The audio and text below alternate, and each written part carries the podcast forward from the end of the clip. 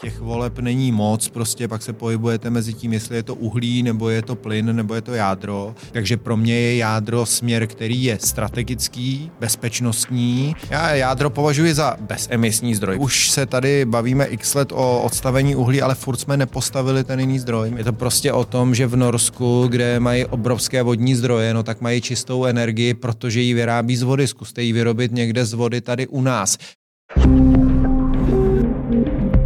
Martin Kuba, podnikatel a bývalý ministr průmyslu a obchodu, vítá vás u nás ve studiu. Hezký den, děkuji za pozvání.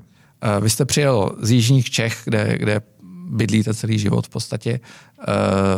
Byl jste ministr průmyslu a v poslední době na jihu Čech velmi diskutované téma, nejenom na jihu Čech, ale v celé republice. Výstavba nového jaderného bloku v Dukovanech.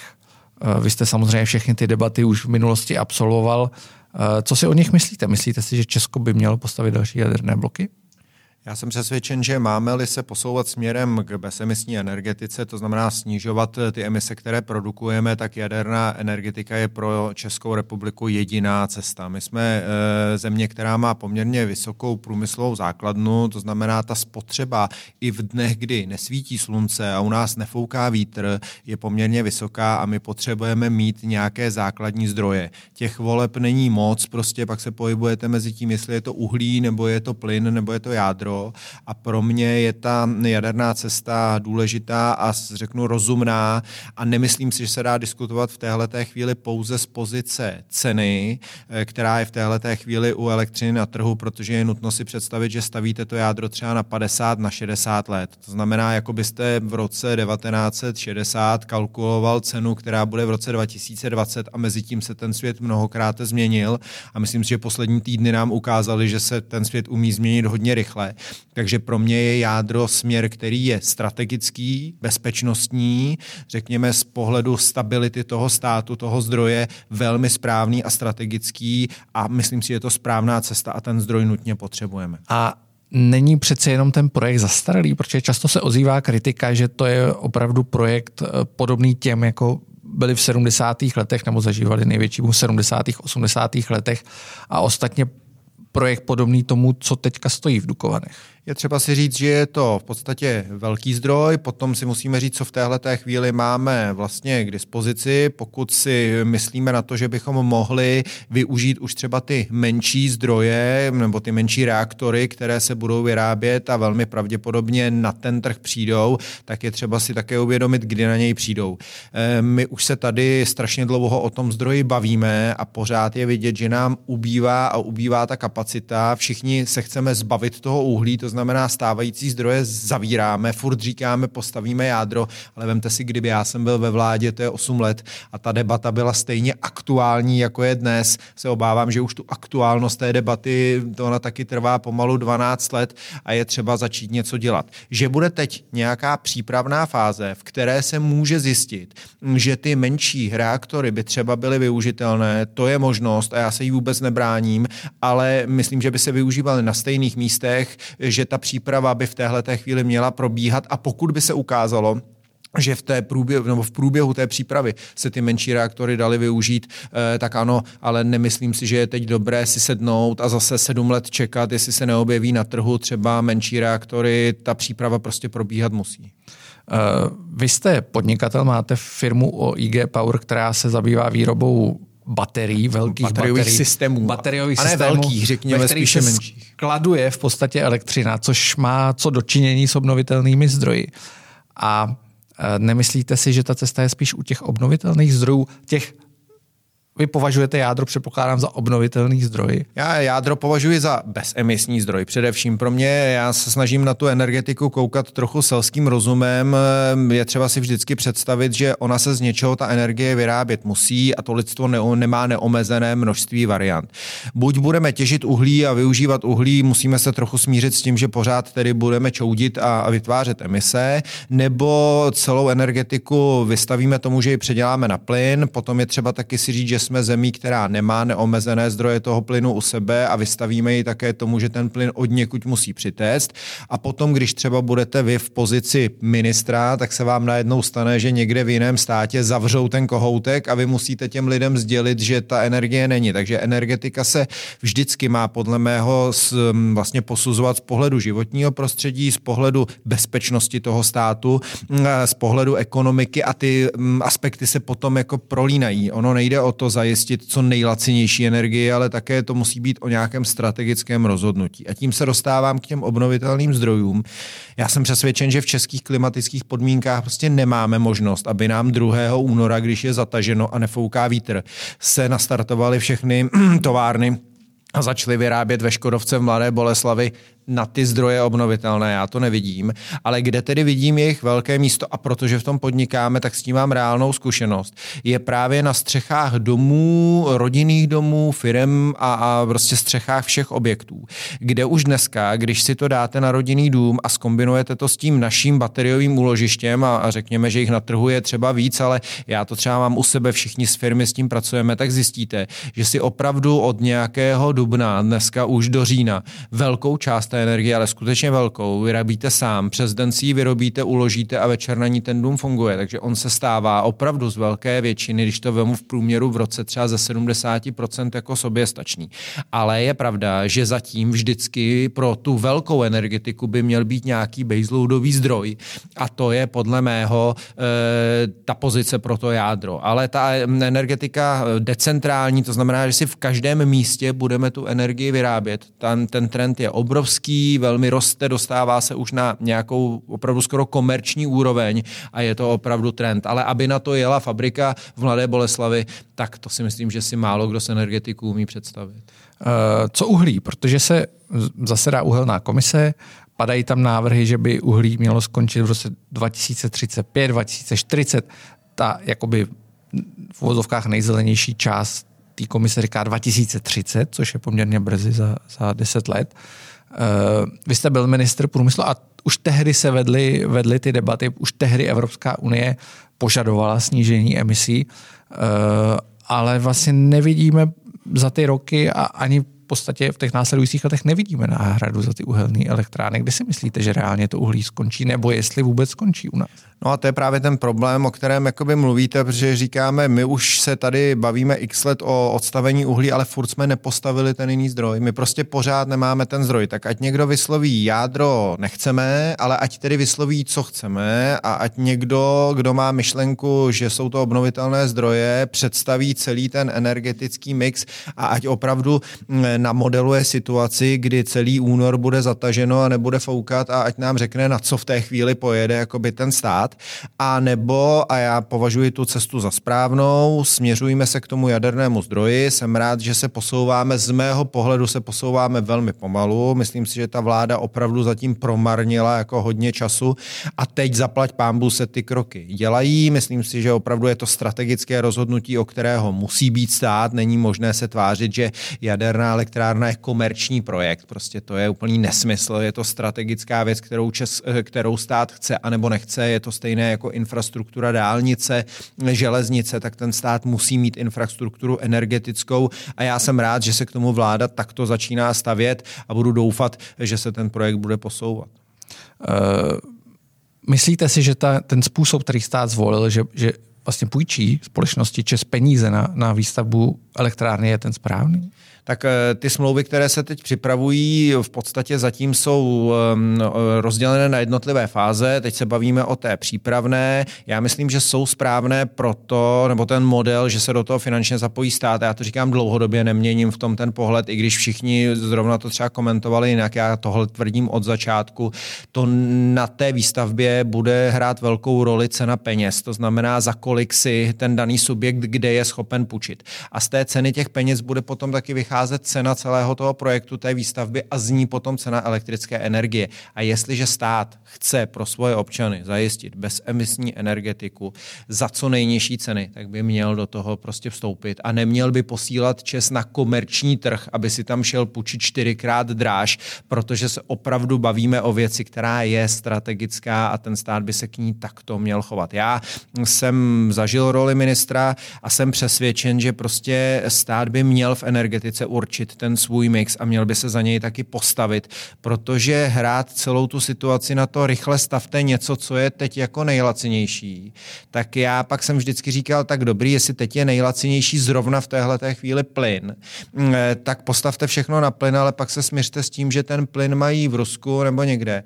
A ať mi nikdo neříká, že cenotvorba plynu na světovém trhu je komerční záležitost, to je politická hra stejně jako jakákoliv jiná. A pokud budete závislí na tom, že váš stát dostává plyn na výrobu energie z nějakého jiného státu, tak je také jasné, že když ta závislost bude dost vysoká, tak už potom jste také vystaven tomu, že někdo tu cenu může prostě upravovat anebo vytvářet nějaký geopolitický tlak, který s tím souvisí. Ona ta energetika prostě není jenom o nejlacinější energii, ona je vždycky o kompromisu, co nejčistší, co nejlacinější, ale také té, kterou máte doma a umíte si ji vyrobit. Hovoří se o ceně kolem 150-200 miliard korun za ten blok. Třeba zástupce minoritních akcionářů ČEZu Michal Šnobr vlastně kritizuje celou tu výstavbu toho jaderného bloku a zároveň tvrdí, že ta cena nebude 150-200, ale bude to třeba 500 miliard. Myslíte si, že ta cena je realistická? Protože my vidíme nepochybně v Evropě u těch rozestavěných projektů, že ta jejich cena během té stavby vystřelila několikanásobně. U Temelína jsme to viděli ostatně tak. To je jasný argument. Já poměrně rozumím minoritním akcionářům, protože já si myslím, že právě jaderný blok není něco, co by patřilo do toho komerčního investování. To znamená, já si myslím, že tady vláda musí najít model a já neznám do detailu ty smlouvy a vždycky jsem spíš tvrdil, že by bylo výhodné třeba udělat jako SPVčko, které by bylo 100% vlastněné státem, protože když vám, nebo když vy budete vlastnit jako Michal Šnobr akcie ČEZu a stát vám vlastně jako nařídí stav jadernou elektrárnu a za vaše jako peníze, tak rozumím, že ti minoritní akcionáři se k tomu moc nechtějí hlásit. Je to legitimní z mého pohledu a vždycky jsem to říkal, bylo třeba najít cestu, jak se s tímhletím vypořádat. Pro mě ten 100% podnik, který byl ten podnik, který by 100% vlastnil stát, by byl pro tuhle výstavbu asi výhodnější. Já teď neznám do detailu ty smlouvy, protože oni byly představeny asi před 2 dny, ale je to věc, kterou se musí vypořádat, protože si myslím, že ty rozpory nebo ty pohledy, které do toho vnáší minoritní akcionáři, by mohly mít i svou nějakou právní váhu a předpokládám, že jak vláda, tak ČEZ jsou připraveni se s tímhletím vypořádat. Jak bude vypadat ta cena? A je to klasický argument a je pravdivý, že se řada těch výstaveb v průběhu jako zdražila, to je pravda, je na tom, kdo to bude realizovat a to je ČEZ, aby si tu cenu pohlídal, to je prostě fakt a musí to udělat. Já v téhleté chvíli nevidím ani do projektu a ani do těch přípravných prací. To riziko, že se zvýší, tu je. Zase teď si tu sednout a říct, hele, ono to bude stát stejně 500, tak je to nesmysl, mi přijde takový argument trochu laciný a myslím, že je třeba sčítat ty zajíce až po tom honu. Takže měl by být maximální tlak na to, aby jsme všichni vnímali, že ta cena se musí udržet tam, kde je řečeno, že byla a jak to na ČEZu, na té realizaci zvládnou, to je prostě na nich a na ministrovi a na vládě, jak si tohle ohlídá. A z toho mezinárodního hlediska vy jste, žijete na jihu Čech, máte tam za barákem, nechci říct za barákem, ale kousek, elektrárnu Temelín. Zažil jste ty tlaky z té rakouské strany, vlastně ty trvají vlastně neustále a pořád a Rakousko dalo jasně najevo, že nechce výstavbu jaderných bloků na českém území. Mluví do toho Evropská unie, celý ten projekt a celé to financování musí schválit Evropská unie a vy jste jednal v Evropské unii v Bruselu. Myslíte si, že je reálný, aby tohle všechno prošlo? Já, jak jsem sledoval tu přípravu těch smluv a do té míry, co znám ten detail, tak si troufnu říct, že je to připraveno tak, aby to bylo projednatelné v Bruselu. Teď je to na ministrovi Havlíčkovi, aby to projednal. Já v tomhletom jsem skutečně vždycky zastáncem opravdu těch národních zájmů. Já si myslím, že vám nemůže nikdo v Evropské unii diktovat, jaký máte mít mix. Je to prostě o tom, že v Norsku, kde mají obrovské vodní zdroje, no tak mají čistou energii, protože ji vyrábí z vody, zkuste ji vyrobit někde z vody tady u nás. To já jsem zažil na těch debatách, kdy se vlastně jako moc nerespektuje ten klimatický potenciál těch daných zemí. A já ještě u toho jádra celé té debaty, které tady, pane redaktore, vedeme a často třeba u nich sedí zelení, mě by strašně zajímalo, jak bychom je vedli, kdyby jsme ty jaderné zdroje tu neměli. Kdyby nebyly teda Dukovany, nebyl ten Temelín, z čeho bychom dneska tu energii... Jako, no, ale a to je přesně ono, že my vlastně říkáme, my už nechceme to jádro, ale je to zdroj, nebo ty dva zdroje v Dukovanech a v Temelíně nás provází poslední prostě roky a dělají poměrně silnou základnu a čistou základnu, ale pak bychom taky ty emise teda měli úplně někde jinde a dostávali bychom se z úplně jiných čísel. To je prostě vidět, když ty evropské cíle předložíte polskému ministrovi, no tak ten chudák málem omdlí, protože má tu základnu historicky udělanou na tom uhlí, kdežto severské země, ty si jim prostě nemají problém, no protože tam všude teče voda a takové Norsko prostě vyrábí, abych se nespletl, přes 80% energie prostě čisté z vody a to u nás prostě nejde udělat. Takže vždycky je to o nějakém kompromisu, ale jsme společností, která si zvykla na určitý komfort. Ono je třeba si zatím vším vždycky představit, že všichni přijdeme domů, chceme jenom otočit vypínačem. Vždycky, když zrovna něco nefunguje nebo nesvítí, tak jsme hrozně rozčílený, protože teď se potřebujeme kouknout na ten iPad, na ten mobil, teď si ho nabít. A ta společnost žije v nějakém komfortu energetickém a pokud ho chceme zajistit tak, aby byl v souladu s tou přírodou a nebyl pro ní devastující, tak to jádro je prostě v našich klimatických podmínkách racionální model. Já jsem zatím neslyšel jiný, který by mi někdo vysvětlil, že by energeticky pro náš průmysl vycházel. Ale když se podíváte na ten takzvaný Green New Deal v Evropské unii, tak to nevypadá na úplnou svobodnou volbu energetického mixu. To je právě o tom, kam se bude ta Evropa ubírat. Podle mého i současné týdny koronakrize ukázaly, v čem Evropa je silná, v čem silná není. Myslím si, že Evropa je spolek, který je do dobrého počasí. Je to spolek, který velmi profituje na tom, když nechá ty aktéry mezi sebou obchodovat, měnit si podnikatelské záměry, měnit si zaměstnance prostě a vést spolu ten obchod. Ten trh je obrovský, ale pokud se začne montovat do nějakých věcí, tak na něco ani nemá aparát, něco zjevně nezvládá, což se ukázalo v té krizi. Ty národní zájmy vždycky logicky převýší, protože francouzský prezident se zajímá o to, aby byl zvolen svými občany a je to úplně legitimní, nevím, co koho by na tom překvapovalo. A je na zvážení Evropské unie, jak moc se bude motat těm zemím do toho, co mohou a nemohou dělat, protože svými nešťastnými kroky by si opravdu potom mohla podvazovat tu konkurenceschopnost, ať chceme nebo nechceme. Ta ekonomika musí fungovat. Není zatím svět, kde by jsme vlastně nemuseli nikdo nic dělat a od někud by nám chodili peníze a vlastně by jsme žádnou energii nedělali. Jestli si tohle někdo v Evropě jako představuje, každá ta energetická cesta bude mít své náklady a je třeba s nimi kalkulovat, protože se budou promítat do ceny zboží, které tady vyrobíme. Ty zákonitosti toho trhu v tomhle prostě fungují. A obecně považujete ty cíle za realistické nebo ne? Dosáhnout uhlíkové neutrality v roce 2050. Já je považuji za velmi idealistické a protože jsem konzervativní Jihočech, tak jsem přesvědčen, že k němu musíme přistupovat tak, aby jsme k ním směřovali a neohrozili to, v čem prostě žijeme a to, jak se nám daří. Je to jedno s druhým. Pokud jste v nějaké úrovni nějakého svého života, tak si myslím, že se můžete zabývat jeho zlepšením, ale pokud třeba ještě nemáte rodinný dům, tak abyste si ho kupovali teprve v momentě, až budete mít na solární panely a na všechno, tak to prostě není. Napřed musíte udělat ten jeden krok, takže já mám pocit, že česká společnost v tomhle se chová velmi dobře. Já když vidím ten zájem o ty solární řešení, obrovsky narůstá, ti lidé se chovají zodpovědně. Na druhou stranu prostě něco, co ekonomicky ten stát nezvládne, neutáhne, prostě nejde dělat lousknutím prstů, je třeba proto najít nějaké správné kroky a v tomhle já jsem prostě se snažil vždycky hledat tu racionální cestu. Vy jste mluvil o těch solárních řešeních. My samozřejmě známe ten takzvaný solární tunel, který vzniknul dotacemi na solární elektrárny.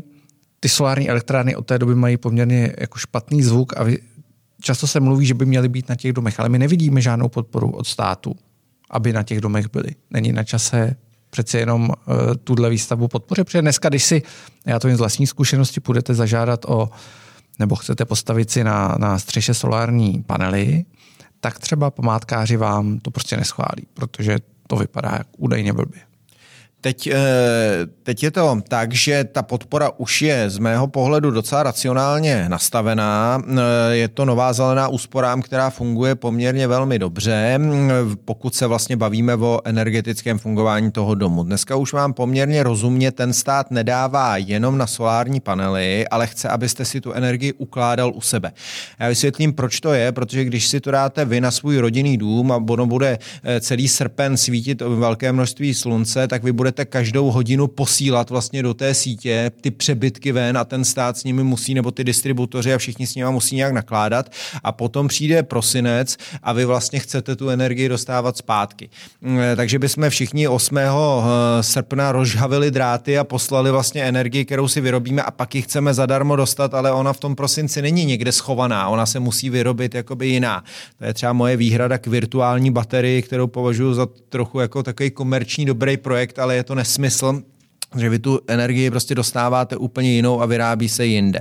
Stát tedy tohle dneska podporuje ekonomicky, myslím si, že rozumně chce, abyste si ji ukládal a pracoval s ní přímo v tom domě, protože až z té 1000 hlavé vesnice třeba to bude na 1000 domech, tak kdyby všichni posílili tu energii 8. srpna pryč a pak ji chtěli zpátky, tak to není ani technicky řešitelné.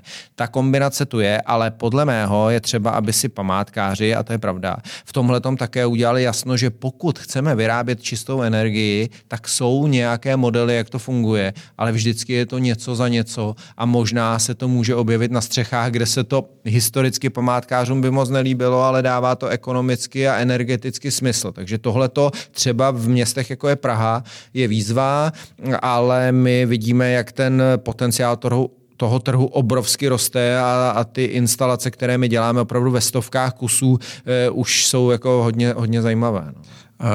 Když z toho podnikatelského hlediska, které teďka je to vaše hlavní,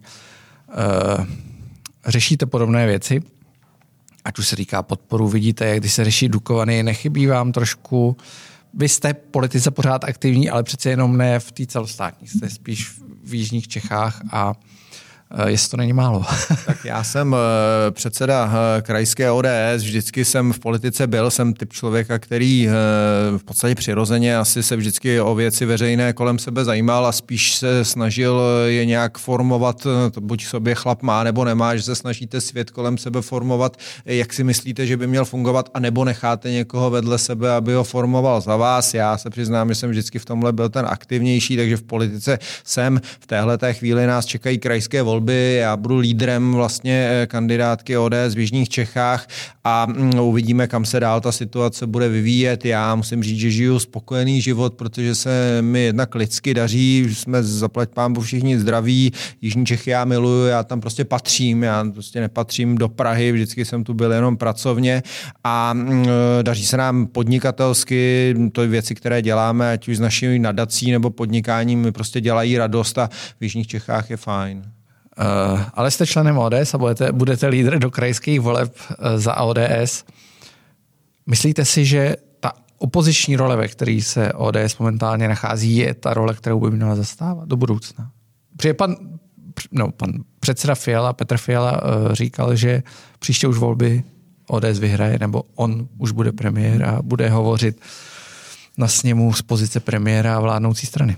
Tak ODS by neměla být opoziční stranou, to je jasné, že se v politice vždycky střídají chvíle, kdy je strana u moci nebo není, to je fakt. Z mého pohledu musí ODS prostě dělat takovou politiku, aby oslovovala ty voliče, co je věc, která, a já samozřejmě jsem pouze vlastně v širším vedení, jako ve výkonné radě, tak z mého pohledu je ta politická scéna teď dlouhodobě poměrně zakonzervovaná. Když se na to podíváte, ty preference těch stran na středopravici se víceméně furt motají kolem.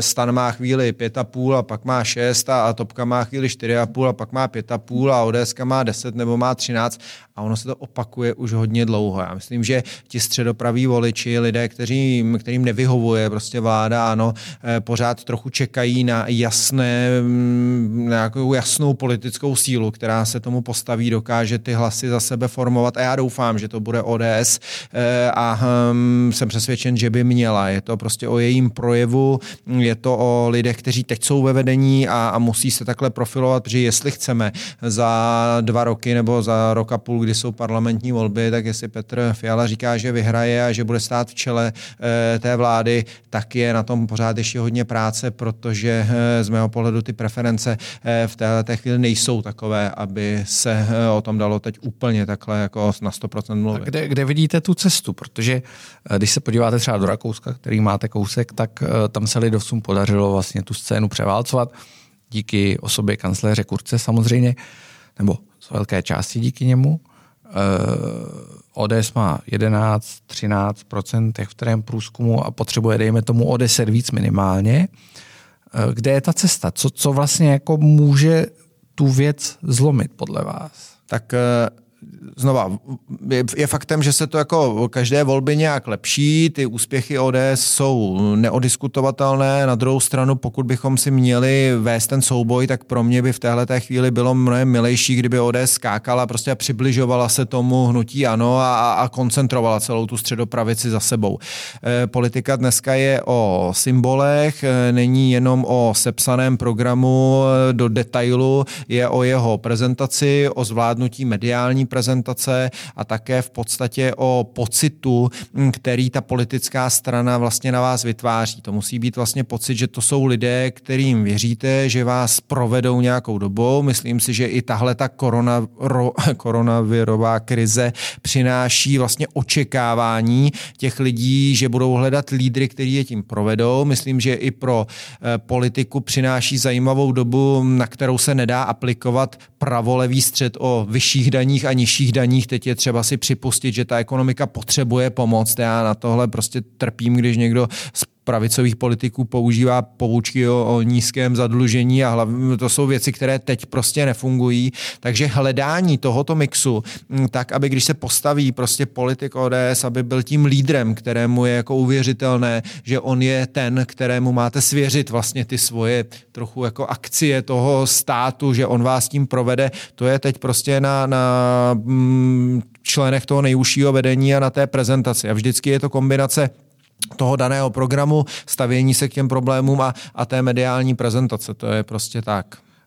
V ODS jsme patrný určitý střed, nebo aspoň podle mě na jedné straně takový ultrakonzervativní křídlo, dejme tomu reprezentované Janem Zahradilem, který tady byl, takový ty jako opravdu zakládající otcové. A na druhé straně poměrně výrazná osobnost řeporyjského starosty Pavla Novotného, velmi já bych to pojmenoval, zastávající až jako extrémní postoje z hlediska konzervativního voliče nebo z hlediska konzervativního straníka. Jak se vlastně díváte na tyhle dva světy? Z vašeho pohledu, vy mi řeknete, určitě jste ve středu, ale... Z mého pohledu je ODS stranou, která pokud má být jakoby velkou stranou, která dokáže oslovit 25 až 30% voličů, a ono to historicky dokázala. Řekněme si, že to prostě dokázala. I víc než 30? Tak si myslím, že je třeba, že není úplný problém, aby v sobě měla i tyhle ty dva světy. Aby to byly do určité míry póly na tom kraji. To znamená, je třeba si vydefinovat v téhleté chvíli, kde jsou ty naši voliči. A to je mimochodem třeba otázka, kterou já pořád kladu a myslím si, že je pro ODS velmi důležité si říct, v téhleté chvíli máme nějaká procenta, kde je ten potenciál, je to stejné jako na trhu ve firmě, kde máme další zákazníky a jakým způsobem je chceme oslovit, co ty zákazníci třeba čekají a za jakých podmínek jsou schopni uvažovat o volbě té strany. A pak je důležité si říct, jestli ideově je ta strana schopna do toho vstoupit a vlastně tu politiku, kterou ti lidé by ocenili a očekávali, jim ideově nabídnout, anebo není a pak je ochotná se smířit třeba s menším ziskem. Tohle je podle mého velmi důležitá analýza, protože pokud máme ve volbách vítězit, tak se musíme zabojovat s ANem o 20 a 25% a tam nám pořád ještě ta procenta chybí a musíme jasně vědět, kde jsou. Zatím opravdu ta politická scéna je dlouhodobě na té středopravici zabetonovaná, všichni trochu mluví ke svým voličům, ale nikdo tam nemá ten velký nárůst toho potenciálu. Je faktem, že ODSka má v sobě více konzervativní voliče, pak je tu Pavel Novotný, takový řekněme liberál s velmi jako excentrický, s výborným talentem a zkušeností z médií na sebe jako upoutat pozornost. Z mého pohledu je to tak, že vás trošku ten Pavel Novotný víc baví se na něj dívat, než kdybyste se potom měl rozhodnout, jestli má být premiér nebo ne, tak asi budete trochu jako zvažovat. Jsem přesvědčen, že lidé, kteří mu fandí a baví ho ty jeho přestřelky, tak by trošku jinak zvažovali, jestli premiér má být nebo nemá být. Já za sebe jsem více fanouškem jako konzervativnějšího stylu vyjadřování. Petra Fialy. No to ne, to rozhodně ne, to nejsem. Myslím si, že Petr Fiala by měl být v tom projevu zase mnohem jako nesnad razantnější, ale prostě dynamičtější. Já jsem to spíš myslel tak, že politik nemusí zaujímat jenom počtem z prostých slov, který dokáže jako vyprodukovat, že by měl vždycky zaujímat spíš a klidně tvrdě, razantní a konfrontační styl politiky a zajímavý, protože dneska to vlastně ta politika trochu vyžaduje, ale vždycky slušný. Já úplně v tomhle tom prostě bych si neuměl vyšlápnout do těch vod, kam prostě si vyšlápne Pavel Novotný a nemyslím si, že by to měl být mainstream v ODS. Ale s tímhle se prostě musí vyrovnat vedení. Ta strana vždycky musí mít jako jednoho lídra, který to pod sebe dokáže nějak jako uřídit, dát to dohromady a vlastně tu stranu někam vést. A buď se smíříte s tím, že máte malou stranu a je názorově jednotná, nebo dokážete tvořit to, co tvořil Helmut Kohl, nebo prostě historicky strany, které mají více proudů, ale mají tak silného lídra a ono je to částečně o osobnosti, o stylu řízení té strany, to je strašná spousta atributů, stejně jako je ve firmě, tak v té politice potřebujete být do určité míry lídr, který je schopen vlastně tu stranu nějak formovat a řídit. A má ho ODS? Já dlouhodobě prostě říkám moji výhradu ke skládání toho týmu. Já mám pocit, že ten náš tým ve vedení v téhleté chvíli působí velmi jednolitě. Nebo velmi podobně. Ti lidé jsou typově v podstatě stejní i trochu svým projevem. To znamená, že tam chybí třeba ta kombinace toho, že někdo má jako umírněnější postoj, někdo má vlastně třeba nějakou razantnější myšlenku, jako jiný typ té komunikace a že se v tomhletom vlastně jako ten tým nedoplňuje. Já to vždycky přirovnávám k firmě. Když budete mít ve firmě ve vedení 5 účetních, tak je vždycky bude zajímat, abyste měl ty čísla napsané ve správných kolonkách. A je jim úplně jedno, jestli tam je minus 2 miliony na konci roku anebo plus 10. A k tomu potřebujete marketingového ředitele, k tomu potřebujete prodejce, k tomu potřebujete vývojáře, ale 5 účetních vždycky bude zajímat, ježiš, toto máme hezky v té kolonce jako napsaný. A to není, že by byli lepší nebo horší, ale oni jsou účetní, oni se na ten svět dívají takhle. A já tvrdím, že nejen tým ve firmě, ale i tým v politické straně má být skládán z jednotlivých typů lidí, aby dokázal komunikovat. Je vždycky pravdou, že málo kdo v té straně si to uvědomuje, že je to často přetahovaná, který region má koho silnějšího, tak si ho tam vlastně jako navolí a málo kdo je ochoten se na to podívat, takže je to také nějaká značka, která se nějak prezentuje a prodává a někdo by měl přemýšlet o té skladbě těch lidí, kteří za ní komunikují. Kdo je dneska přirozeným partnerem ODS? Vás to dost možná čeká ten výběr i v Jihočeském kraji podle volebního výsledku, ale ten historicky nebyl nikdy nějak špatný nebo tragický.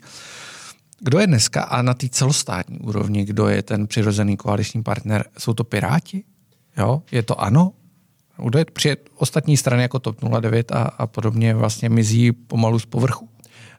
Ono je to v regionech trochu jiné, v regionech se přeci jenom a na komunálu ještě více pohybujete s tím, že znáte ty konkrétní lidi, že si prostě umíte říct, že starostové je třeba jako politicky vám přirozeně sympatické hnutí, ale někdy ho třeba reprezentují lidé a to možná můžou mít starostové z ODS jako stejné, to není výtka, že konkrétní lidé v tom městě nebo v té vesnici nebo v tom kraji je znáte natolik, že třeba víte, že nejste schopni se s nima jakoby shodnout, byť celostátní politický pohled jako vypadá, že starostové z ODS by se měli shodnout vždycky. Takže já si myslím, že na té republikové úrovni já tedy víc, než bych se zabýval o tom, kdo je naším politickým partnerem, bych teď, pokud bych seděl ve vedení ODS, usiloval o to, abychom dovedli tu stranu na 20 a 25%. A potom řešme, kdo je naším politickým partnerem. Já jsem prostě přesvědčen, že ODS musí být dominantní strana. Ona musí být ta strana, která formuje tu politiku, která je s jasným soupeřem prostě toho dnes vládnoucího hnutí ANO. A kdo je naším politickým partnerem, tím bych se jako zabýval až potom po volbách, protože v té chvíli má ta strana, pokud je v normálním životě a v kampani, dělat všechno pro to, aby jasně dala najevo všem, že hlas pro ní znamená rozumnou, správnou, možná emotivně správnou volbu. Teprve potom se zabývejme, kdo je naším politickým a řekněme koaličním partnerem. Já tuhle otázku použiju jako takový obří oslý můstek k dalšímu tématu. Jak hodnotíte práci vlády během té krize, kterou jsme prošli, nebo spíš ještě tu ekonomickou procházíme? Já se na to ptám z toho důvodu, že vy jste vlastně byl iniciátorem a stojíte za testováním, velkým testováním v Jihočeském kraji na COVID-19, které přineslo úplně jiné výsledky a bylo to pro všechny trošku překvapení.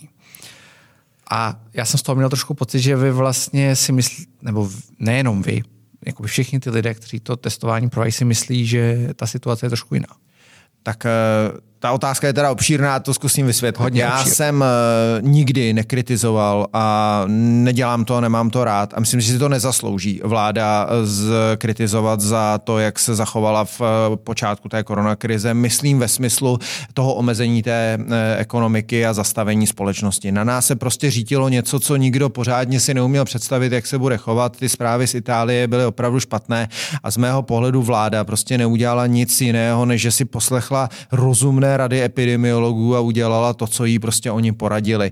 Nikdy jsem nefandil nikomu, i kdyby to byli naši straníci, kdo tohleto kritizoval, protože to považuji za věc, která není fér a museli jsme se chovat rozumně.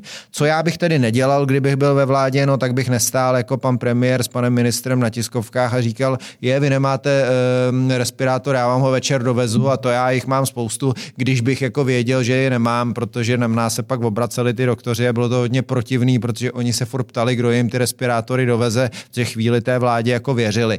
Že to byla celosvětová krize a že najednou těch pomůcek bylo málo, to je fakt. Na druhou stranu, a já jsem to říkal panu ministrovi, že on si vlastně neuměl představit, jaká spotřeba najednou nastane. To nebylo o nemocnicích, to bylo o terénních sociálních službách. Najednou tu roušku nosilo takové množství lidí. A v tom si myslím, že to vláda trochu podcenila, ale se prostě někdy jako stane. Takže já nejsem ten, kdo by vládu kritizoval. Co se týče toho testování, to nesouvisí vůbec jakoby s kritikou. My jsme připravili vlastně testování v jižních Čechách v situaci, kdy jsme věděli, že se nějaké chystá v republice, že jižní Čechy v něm nebudou a chtěli jsme mít trochu představu, jaká bude. Vybrali jsme testy, které jsou jiné. My jsme nevybrali ty rychlotesty, vybrali jsme vlastně německé testy, které testují 2 typy protilátek. Je to vlastně metoda ELISA, takový zlatý standard vlastně v prokazování protilátek, lékařská metoda laboratorní, která trvá 3 hodiny.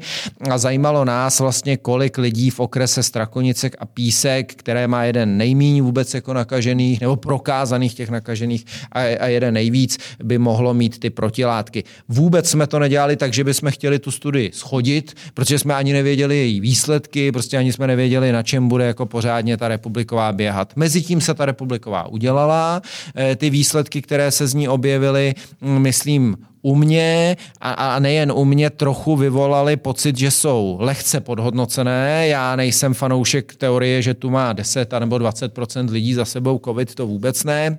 Přesto si myslím, že ty výsledky, které vychází nám, mohou být už v procentech a ne v promilích.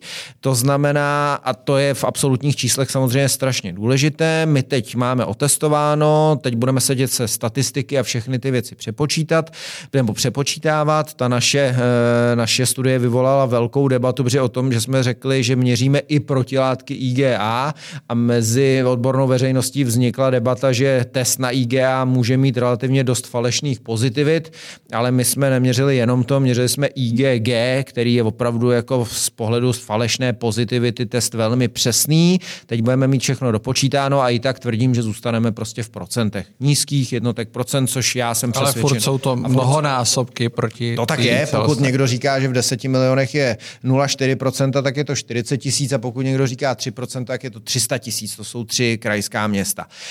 Já si trochu myslím, že to tak je, že teď až doběhne to testování vlastně té republikové studie z těch sér, které odebírali z té plné krve v Olomouci, takže jim to taky ukáže trochu větší čísla. Moje výtka k tomu, a to opravdu není, nebo pocit, spíš já bych neříkal výtka, je, že se ten rychlotest choval trošku jinak, než uvádí ten výrobce. Ten počet vlastně těch pozitivních testů, které se přinesly z toho terénu od těch 27 tisíc lidí je zvláštně malý, strašně jako nízký a vůbec neodpovídá tomu, co ten výrobce jako dává. A předpokládám, že si to autoři té studie nějak umí vysvětlit, zhodnotit a já jsem ten poslední, kdo by je vlastně za to nějak jako peskoval nebo kritizoval. Já pouze říkám, my jsme využili kvalitní testy, dobrou metodu a neříkáme, vy to máte blbě, my jenom říkáme od začátku, my to máme trochu jinak a pojďme se bavit, protože je teď trochu jedno, nebo nepotřebuje ten národ, aby jsme se hádali, ten národ potřebuje vědět, kolik těch lidí je, proto aby se správně nastavovaly ty další opatření, protože jestli to prošlo 300 tisíc lidí a vlastně bezpříznakově a bez nějakých problémů, tak je to v podstatě dobrá zpráva, protože při další vlně se dá kalkulovat možná s nižším zatížením toho zdravotního systému, protože u nás bylo hospitalizováno třeba někde kolem 950 lidí, no a jestli těch 950 lidí bylo hospitalizováno z 8 000 nebo 9, kterým jsme našli covid vlastně tím PCR v nose, nebo ze 40 000 lidí, anebo z 300 000 lidí, to jsou velmi odlišná čísla. Já tvrdím, že souboj s koronavirem máme vést v 21. století na základě znalostí a nejenom pocitu, že se prostě bojíme. Sakra, v 21. století tak šikovná společnost, jako je česká, se nemá něčeho jenom iracionálně bát, ale má být schopna to prozkoumávat, dávat ty data na stůl, mít je přesná a podle nich se prostě rozhodovat. Takže třeba pro výpočet zátěže zdravotního systému a další je tohleto strašně nutné a znovu neříkám, dělali jsme něco pro to, abychom někde ukázali, že má někdo něco špatně, dělali jsme to tak, jak jsme si mysleli nejlíp a teď jenom říkáme, nám nevychází promile, ale zdá se spíš, že zůstaneme prostě v nízkých procentech a už to je nějaký rozdíl, no. Není ale třeba nebo na čase, aby se ten rozpor mezi těmi studiemi prostě aby vymyslel, aby se udělala třeba studie takovou, jakou jste udělali vy a s těmi testy, se kterými jste dělal. Já myslím, že ta část té studie republikové, která vlastně probíhá, protože my jsme to vlastně dělali z plné krve, to znamená, že těm lidem odeberete žilní krev a necháte to odstát a vlastně z toho séra se to potom dělá. Republiková studie se z velké části dělala na rychlotestech, kdy se ty lidi píchli do prstu a kapalo se to na ten rychlotest a já to zase neříkám, že jedno je dobře nebo druhé je špatně, každý ten test prostě funguje trochu jinak, ale i v té republikové studie byla část a já myslím zhruba 8 000 vzorků, kdy byly odebrany plné ty vzorky krve, jsou v Olomouci a mám pocit, že se z nich testuje dál a myslím si, že se testuje tedy ELISou na protilátky IgG a nevím, jestli IgM a IgA, to už je drobnost. Takže tam já očekávám, že se nějaké výsledky jako objeví a potom bude třeba ty výsledky dávat na stůl. Já znovu říkám, my je teď chceme doladit se statistiky, aby jsme měli očištěné, správné. Potom jsme připraveni je otevřít, bavit se o nich, protože především všichni máme povinnost prostě k té společnosti najít ty čísla co nejpřesnější, znát je a ne si jako ty data někde syslit a nemluvit o nich a říkat, my to máme dobře a vy blbě a obráceně. To znova nebyl to náš motiv, my jsme začínali v momentě, kdy jsme vůbec nevěděli, jak ta druhá studie dopadne a v téhle chvíli se nám zdá, že budeme o něco výš a zajímá mě, jak třeba dopadne ta část té studie vlastně, která bude z té žilní krve dodělaná v Olomouci a možná zjistíme, že se třeba to 0,4% jako zvýší, že možná čeká tu republikovou studii trochu oprava směrem nahoru a začali bychom se možná k sobě blížit. Nechci to předjímat. Nebudete chtít tu studii zopakovat ještě na podzim? Je to otázka, protože my tam třeba máme lidi, kteří mají protilátky IgA, které se tvoří v té krvi dřív, to znamená vlastně vy je máte už vytvořené a ty IgG, ty dlouhodobé, ještě třeba nemáte, tak aby je ten test zachytil. Ano, můžete mít falešně pozitivní ty IgAčka, ale neumíme to vyloučit, dokud třeba za 8 týdnů nedoměříme, jestli vám nedoběhly ty Gčka. Ono je taky důležité se nedívat na ty výsledky jenom jakože na čísla, ale za každým tím výsledkem je pacient. Já jsem jako vzděláním lékař a já jsem nikdy neměl rád medicínu, že jenom pošlete obrázky, pošlete čísla, ani sem nemusíte chodit. Ono je vždycky dobrý vědět, že ten pacient někde byl na horách, s někým se potkal, někde seděl, někdo vedle něj kašlal. To dokud nevíte, tak si ty čísla složitě zasazujete. Takže já jsem příznivcem toho, aby tu studii vždycky vyhodnocovali statistici z laboranty, ale taky lékaři, kteří mají znalost toho, co za tím výsledkem je, a pak vám řeknou, hele, tohle pacienta bychom možná statisticky vyřadili, ale radši ho přetestujte ještě za 4-6 týdnů a když mu doběhnou Gčka, tak to prostě tak je a musíte ho do toho započítat. Ono je to trochu jako o znalosti toho, co se v tom těle děje. Takže budeme chtít pokračovat a uvidíme. Poslední otázka. Jste lékař původní profesí. Čekáte druhou vlnu nebo nečekáte? Tak to je otázka, na kterou v této chvíli bohužel nikdo neumíme úplně odpovědět. Já si myslím, že je důležité se na ní připravit, protože první vlnu jsme taky nikdo nečekali a řekněme si, že jsme si málo kdo uměli na Vánoce představit, jak se ten svět promění a jak budeme prostě potom fungovat. Takže s touhletou zkušeností už si nikdo asi netroufne říct, ne, já to nečekám, to nepřijde. Myslím, že bychom měli být co nejvíce optimističtí, protože ta země a ta Evropa, ten svět to bude potřebovat. Na druhou stranu bychom měli být velmi opatrní a ostražití. Měli bychom se věnovat ochraně těch, kteří to nejvíce potřebují. Tam se ukazuje, že riziko není jenom věk, ale jsou to taky vysoký body mass index, to znamená třeba obézní lidé, lidé s cukrovkou druhého typu, lidé s chronickým onemocněním bronchopulmonálním, to je plic a srdce. Tohle jsou všechno skupiny, na které by se ten stát, kraje, města měly zaměřit. Měli by jim třeba co nejvíce pomoct v očkování s chřipkou, aby se nepotkali vlastně ty dvě virózy jakoby najednou. A já musím říct, že tohle to je věc, kterou já budu chtít i řešit na úrovni ODS, abychom my k tomu přistupovali velmi zodpovědně a té druhé vlny se nemůžeme bát, musíme být na ně připraveni, musíme ji zvládnout, musíme už ji řešit jinak než první, protože ta ekonomika už nesnese další dvouměsíční vlastně zastavení a musíme udělat všechno pro to, aby jsme ji zvládli. Já věřím, že Češi stejně jako výborně národ zvládnou tu první, tu nezvládla žádná vláda nebo krajská vláda, to především zvládlo 10 milionů prostě lidí, kteří se chovali převážně naprosto odpovědně, výborně, prostě zvládli to super. Takže zvládneme i tu druhou a k tomu právě potřebujeme ty přesná data, spolupráci, ne hádání se a hledání racionálních řešení. Děkuji za návštěvu, přeju vám hodně štěstí. Já taky děkuji. Díky.